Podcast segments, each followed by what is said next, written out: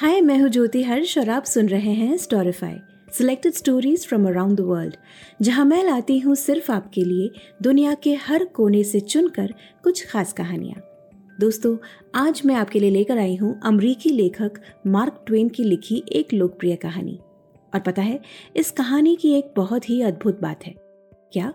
चलिए जानते हैं। सुनते हैं आज की कहानी अ रोमांस मध्यकालीन रोमांस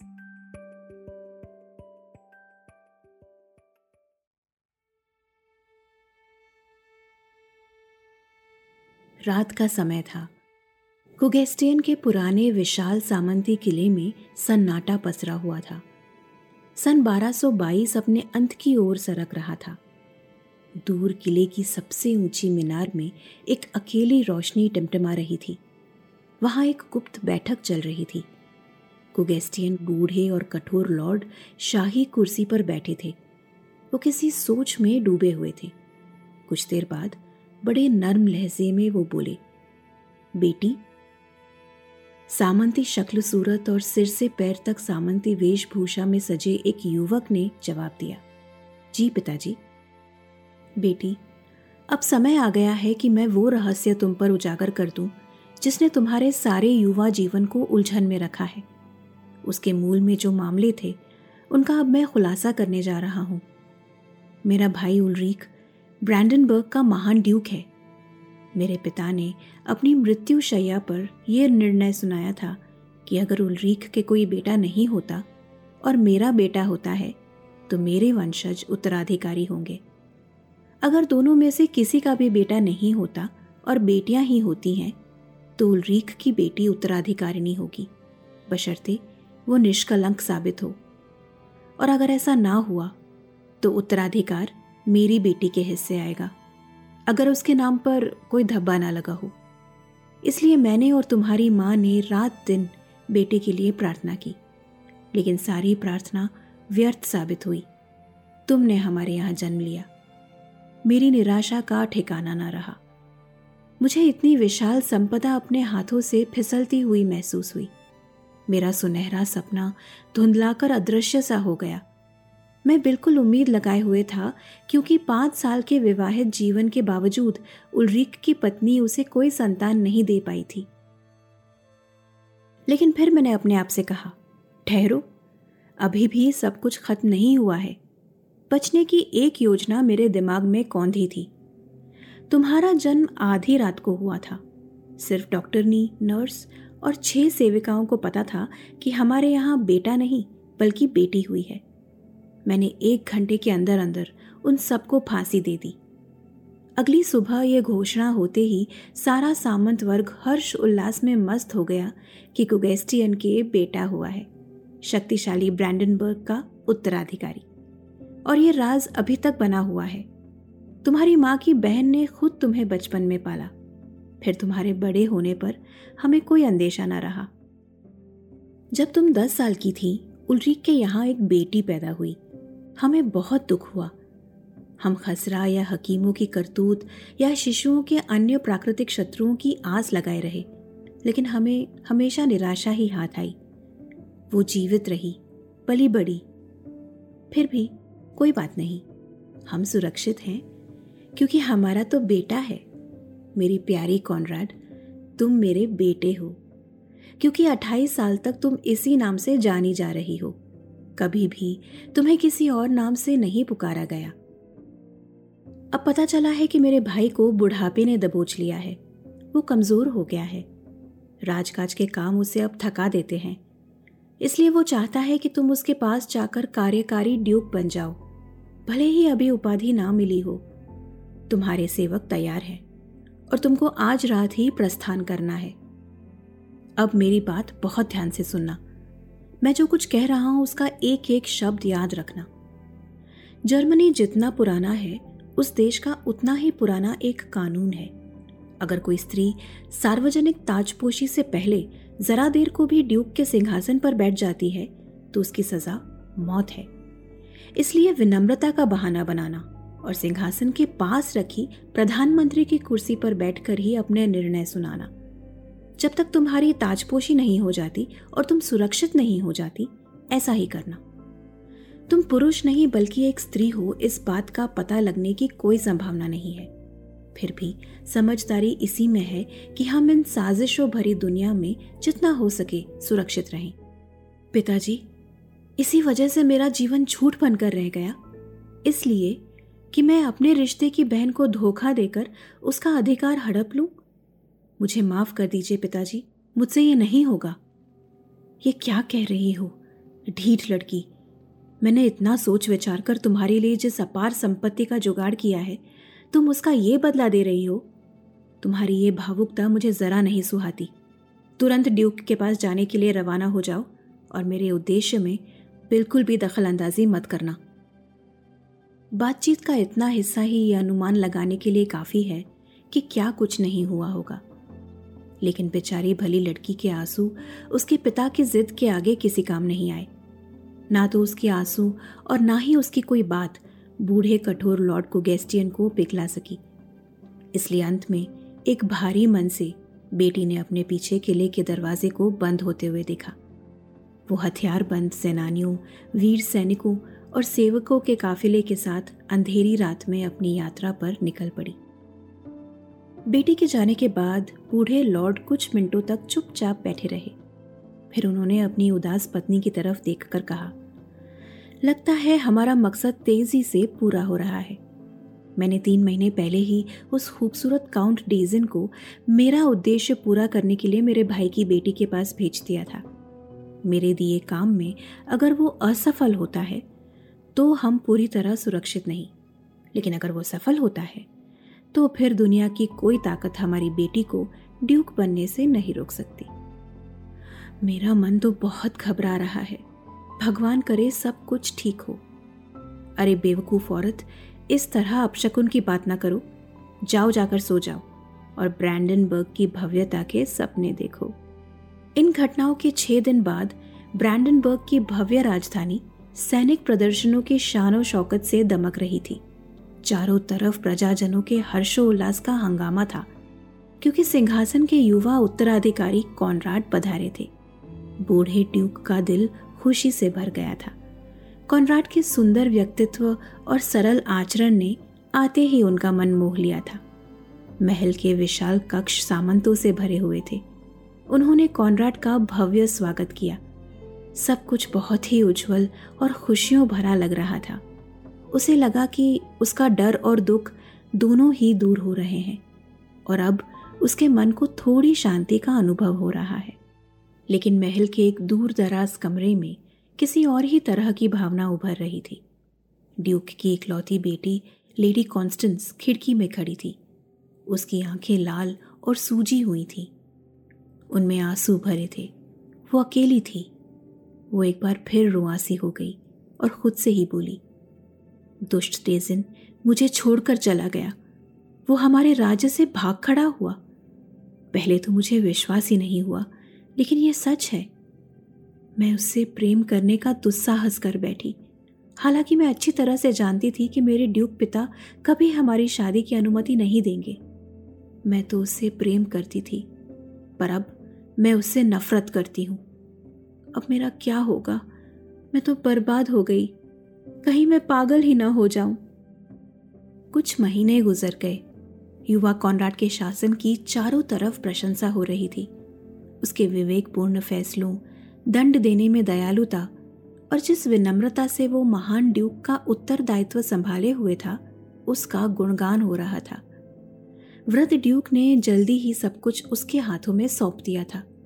वो चुपचाप बैठकर गर्व और संतोष के साथ अपने उत्तराधिकारी को प्रधानमंत्री के आसन पर बैठे राजकीय निर्णय सुनाते देखा करता। अब ज़ाहिर था कि कॉनराड को भी इतना आदर, मान और प्रेम पाकर खुशी होनी चाहिए थी। लेकिन हैरानी की बात यह थी कि वो खुश नहीं था। वो ये देखकर बहुत घबरा गया था कि राजकुमारी कॉन्स्टेंस उससे प्रेम करने लगी थी। बाकी सारी दुनिया का उसके प्रति प्रेम, उसका सौभाग्य था। लेकिन ये ये तो एक बहुत ही भयानक खतरा था। और तो और, उसे ये भी पता चला कि ड्यूक को भी इस बारे में पता चल गया था, और वो इस बात से बहुत खुश थे। वो तो अभी से शादी के सपने भी देखने लगे थे। दिन ब दिन राजकुमारी के चेहरे पर गहराई, उदासी की परतें अब कम होती नज़र आ रही थी, और अब उसकी आँखों में आशा की किरणें दिखाई देने लगी। जो चेहरा इतना परेशान रहता था उस पर अब मुस्कुराहट छा गई। कॉनराड अब भयभीत हो गया। वो उदास था। महल में किसी अजनबी सा था और सहानुभूति चाहता था। ऐसी सहानुभूति उसे किसी स्त्री से ही मिल सकती थी। उसने अब अपनी बहन से कतराना शुरू कर दिया। लेकिन इससे हालात और भी बदतर हो गए। क्योंकि वो जितना ही उससे बचने की कोशिश करता, वो उतना ही उसके रास्ते में आ जाती। पहले पहल तो वो इससे हैरान हुआ। और फिर एकदम घबरा गया। वो लड़की हर समय उसके पीछे पड़ी होती थी। अब ऐसा हर रोज तो चल नहीं सकता था। दुनिया भर में इसकी चर्चा थी। ड्यूक भी उलझन में लगते थे। बेचारा कॉनराड भय और व्यथा से जूझ रहा था। एक दिन जब वो अपने कमरे से लगे कक्ष से बाहर निकल रहा था तो कॉन्स्टेंस उसके सामने आ गई। उसने उसके दोनों हाथों को अपने हाथों में ले लिया और बोली तुम क्यों मुझसे दूर भागते हो? मैंने ऐसा क्या किया है जो तुम नज़र भर कर मुझे देखते भी नहीं? कॉनराड, क्या तुम मुझसे नफरत करते हो? मुझ पर रहम खाओ। मैं तुम्हारी चुप्पी और बर्दाश्त नहीं कर सकती। कॉनराड, मैं तुमसे प्रेम करती हूँ। और अगर तुम मुझसे नफरत करते हो तो मुझे साफ़ साफ़ बता दो। कॉनराड स्तब्ध, मौन खड़ा रहा। कॉन्स्टेंस कुछ देर के लिए छिचक गई। उसने उसकी खामोशी के गलत मायने निकाल लिए। उसकी आँखों में खुशी झलक आई। उसने कॉनराड के गले में अपनी बाहें डाल दी और बोली, तुम्हारा दिल भी मेरे लिए पिघल रहा है ना? तुम भी मुझसे प्रेम करते हो ना? कहो ना कॉनराड। कॉनराड ज़ोर से कराह उठा। उसका चेहरा पीला पड़ गया था। उसका शरीर कांपने लगा। उसने कॉन्स्टेंस को अपने से दूर कर दिया। और कहा, तुम नहीं जानती कि तुम मुझसे क्या मांग रही हो। यह असंभव है। इसके बाद वो किसी अपराधी की तरह वहाँ से भाग खड़ा हुआ। राजकुमारी कॉन्स्टेंस स्तब्ध और हैरान परेशान हो गई। कुछ देर बाद राजकुमारी बिलक बिलक कर रोने लगी और कॉनराड अपने कक्ष में रो रहा था। दोनों ही निराश थे। धीरे से फिर कॉन्स्टेंस अपने पैरों पर खड़ी हुई। मैंने सोचा कि शायद उसका बेरहम दिल मेरे लिए पिघल रहा है। लेकिन नहीं, वो अब भी मुझसे नफरत ही करता है। मैं भी उससे नफरत करती हूँ। उसने मुझे इस तरह दुत्कारा है, मैं ये कभी नहीं भूलूँगी। समय बीतता गया। ड्यूक की बेटी के चेहरे पर फिर से एक स्थायी उदासी आकर ठहर गई। कॉनराड और वो अब इकट्ठे दिखाई नहीं देते थे। ड्यूक इससे दुखी थे।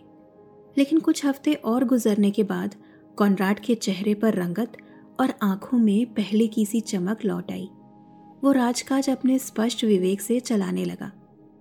तभी महल के बारे में एक विचित्र कानाफूसी सुनाई पड़ने लगी। वो तेज होती गई, दूर तक फैलती गई। राजकुमारी कॉन्स्टेंस ने एक बच्चे को जन्म दिया था। जब लॉर्ड कुगेस्टियन ने यह सुना तो ज़ोर ज़ोर से चिल्ला पड़ी। ड्यूक कॉनराड जिंदाबाद। अब तो उसका ताज पक्का हो गया।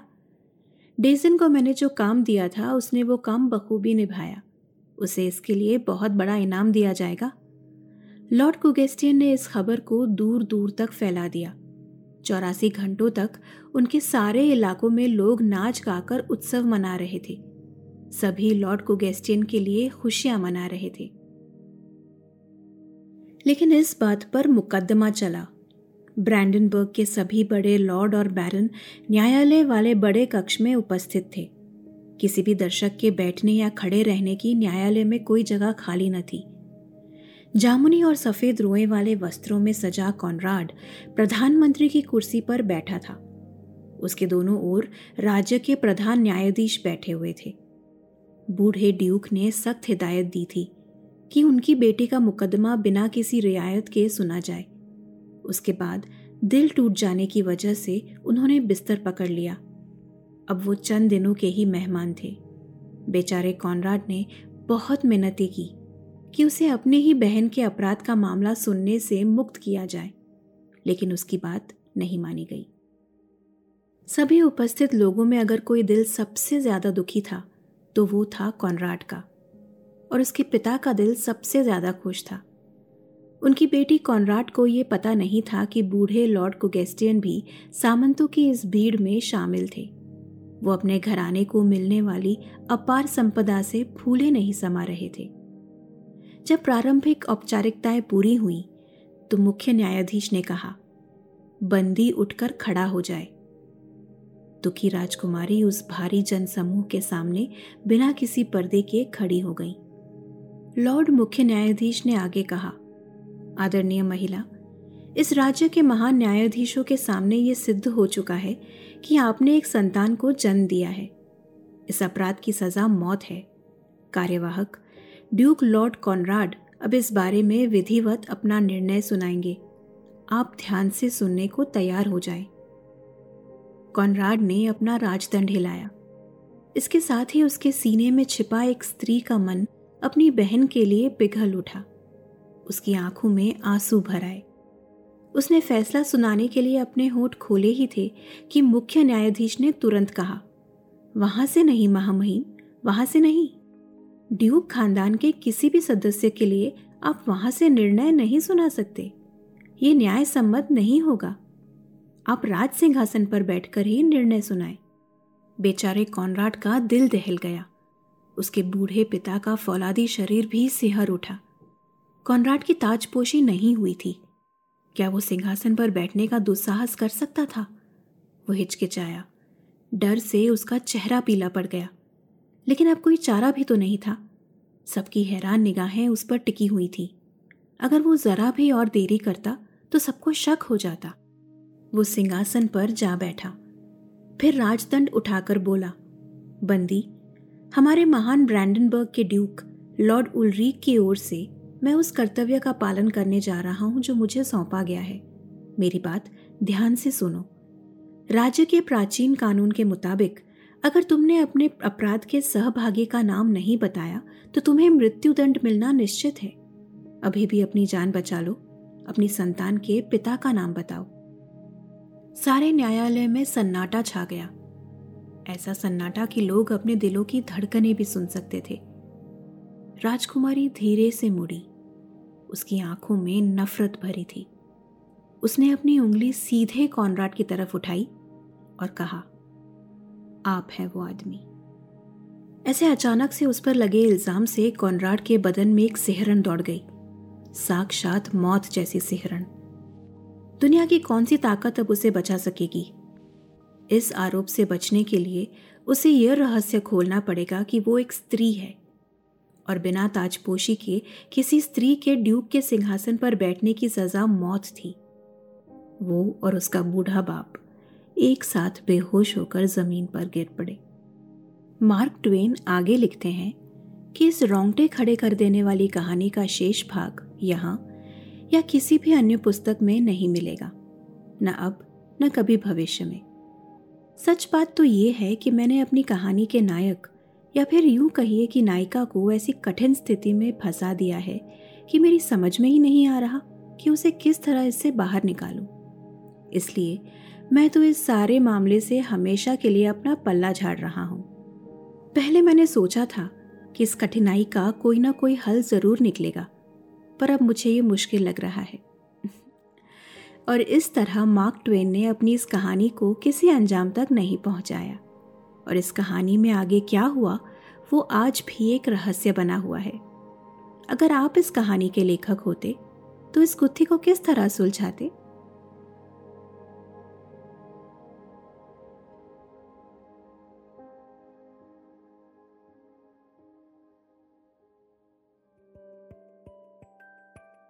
तो ये थी आज की कहानी। मार्क ट्वेन की लिखी अ मिडिएवल रोमांस, मध्यकालीन रोमांस।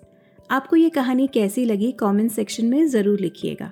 आप मुझे अपने विचार ईमेल भी कर सकते हैं। My email I D is Storify the podcast at Gmail dot com और आप जल्दी से इस एपिसोड को अपने दोस्तों के साथ शेयर कर दीजिए। और हाँ इस पॉडकास्ट को रेट करना मत भूलिएगा। हम फिर मिलेंगे अगले हफ़्ते एक और कहानी के साथ। Until then take care stay blessed and may you be storified